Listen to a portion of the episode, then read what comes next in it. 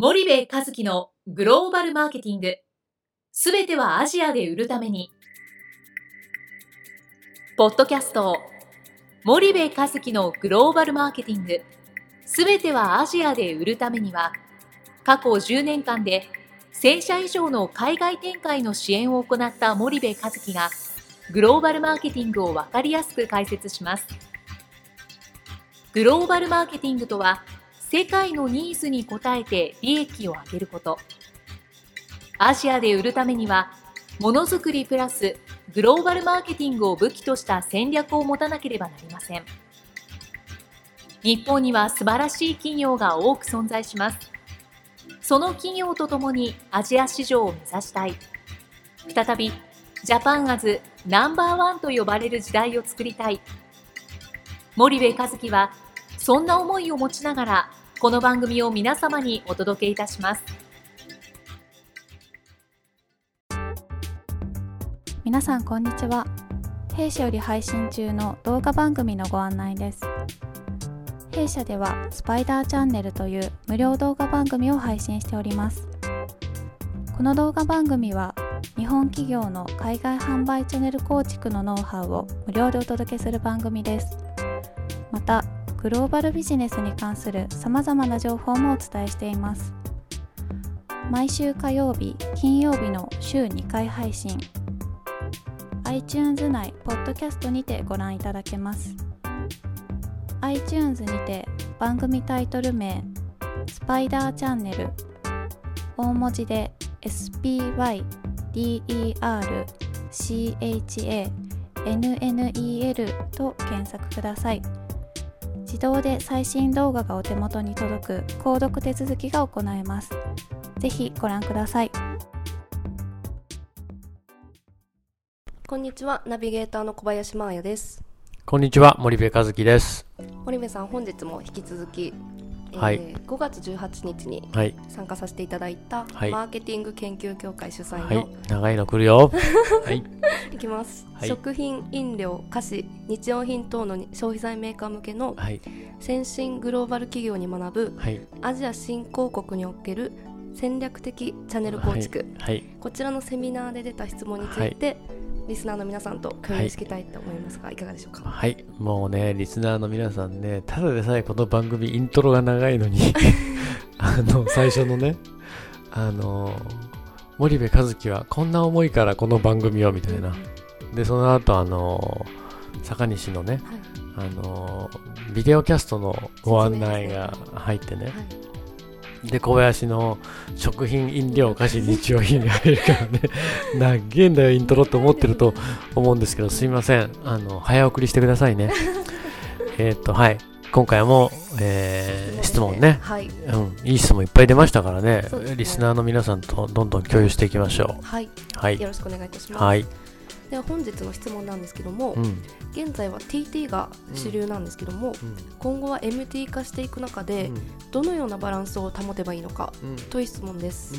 お願いいたします。そう出ましたねそんな質問、はい、まああの要はねえっと TT が主流なんだけど MT 化していかないのどうなのっていう質問と、はい、であれば MT 化してから出たらいいんじゃないの、もしくはその TT って本当にやる意味あるの？そのバランスってどう考えればいいの？っていう、まあ、そういう質問だったんですよね。はい、で、えっと、アジア新興国は、まあ、特徴としてはその TT が優勢であると。えー、まあ、国にもよりますけど、日八のパチで TT ですよというのが、はい、まあ、アジア新国の市場であると。で、あのようやくそのタイとかね、マレーシアとかシンガポール、まあ、シンガポールは 100%MT だけども、そのタイとかマレーシアが半分ぐらい MT 化が進んできたと。はいいうような状態ですけど VIP なんでいうのはまだ8割ぐらいは TT ですと。はい、で、えっと、これがね将来じゃあ TT 化するのかっていう質問に対する問いですけど、はい、まあ、答えを先に言うとイエスですと。うん、でただじゃあそれがねここ2、30年ですぐにそうなるのかっていうと私はそうは思わない。うん、でなぜならば、えっとそのそそういうふうに考える日本の、ね、方っていうのは結構年配の方が多くて日本の氷の近代化をまさに目にしてきている世代の人はそういうふうによく言われるんですよ。で日本って氷急激に近代化してねコンビニがアメリカから入ってきてでそこからさらに近代化していったっていうのがあるんだけども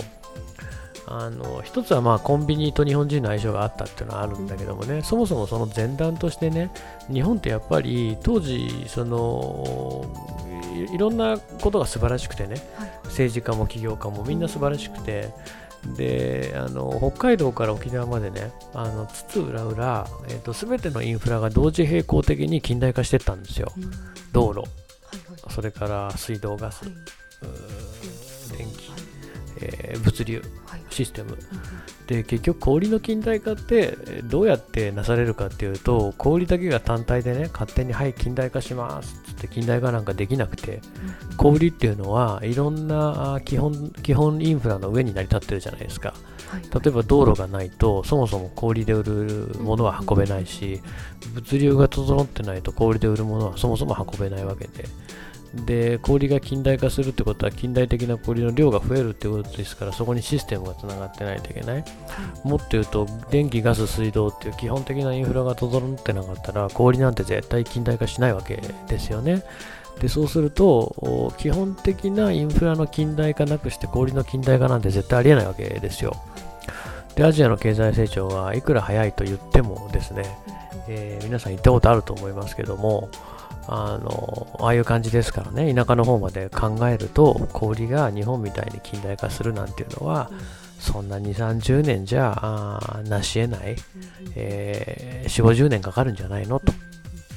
いうふうに私は思いますと。はい、でじゃあね、はい、4 5 0年待つの？と。待たないですよと。いうのが一つ。まあ、仮にじゃあ2、30年で近代化したとしても2、30年って長いですよ。ね。僕もうおじいちゃんになっちゃったけどね。だから待つのって待たないし、で、逆に2、30年待ったらね、近代化したんで、はい、僕たち日系企業参入しますって言って、市場が受け入れてくれるわけがないんですよね。なので、やっぱりその今から出ないといけない。で近代氷はもちろんのこと、はい、伝統氷も取ると。いうことをしないとそもそも儲からないと、はい、まあそれなぜ儲からないかはこの番組でも多分いろんなところで話してるんでまた今回は話しませんけども、はい、話した方がいい？うん、話そうか。なぜ儲からないか。うん、近代小売はお金かかるからね、はい、リスティングフィーかかる。反強制プロもかかる。うん、えー、そうすると、その近代小売で置きながらも、伝統小売やらないと儲からないし、はい、えっ、ー、と、近代小売の数がそもそも少ないし、はい、で近代小売で売れてるものでないと、伝統小売のオーナーは使わないし、で伝統小売のカバレッジが高い商品は近代小売も評価してリスティングフィーを下げてくるし、えー、力関係を有利に築けるけども、やっぱ伝統小売でカバレッジの低いものは、えー、小売が優位に立っちゃうので、結局これはもうバランスなんですよ。で、伝統小売で売るとブランド力を下げるっていうのは単なる思い込みだし、まあ、FMCG は伝統小売含めて売っていかないといけないっていうのは、アジア新興国の、まあ、ポイントですよね。なので、まあ、変わらずバランスをとってやっていくっていうことが重要だと思います。はい。ありがとうございます。はい、ありがとうございます。はい、じゃあお時間やってまいりましたので、本日はここまでにしたいと思います。はい、皆さんありがとうございます。ありがとうございました。本日のポッドキャストはいかがでしたか？番組では森部和樹への質問をお待ちしております。ご質問は podcast アットマーク spydergrp.com grp.com ポッドキャストアットマークスパイダー grp.com までお申し込みください。たくさんのご質問をお待ちしております。それではまた次回お目にかかりましょう。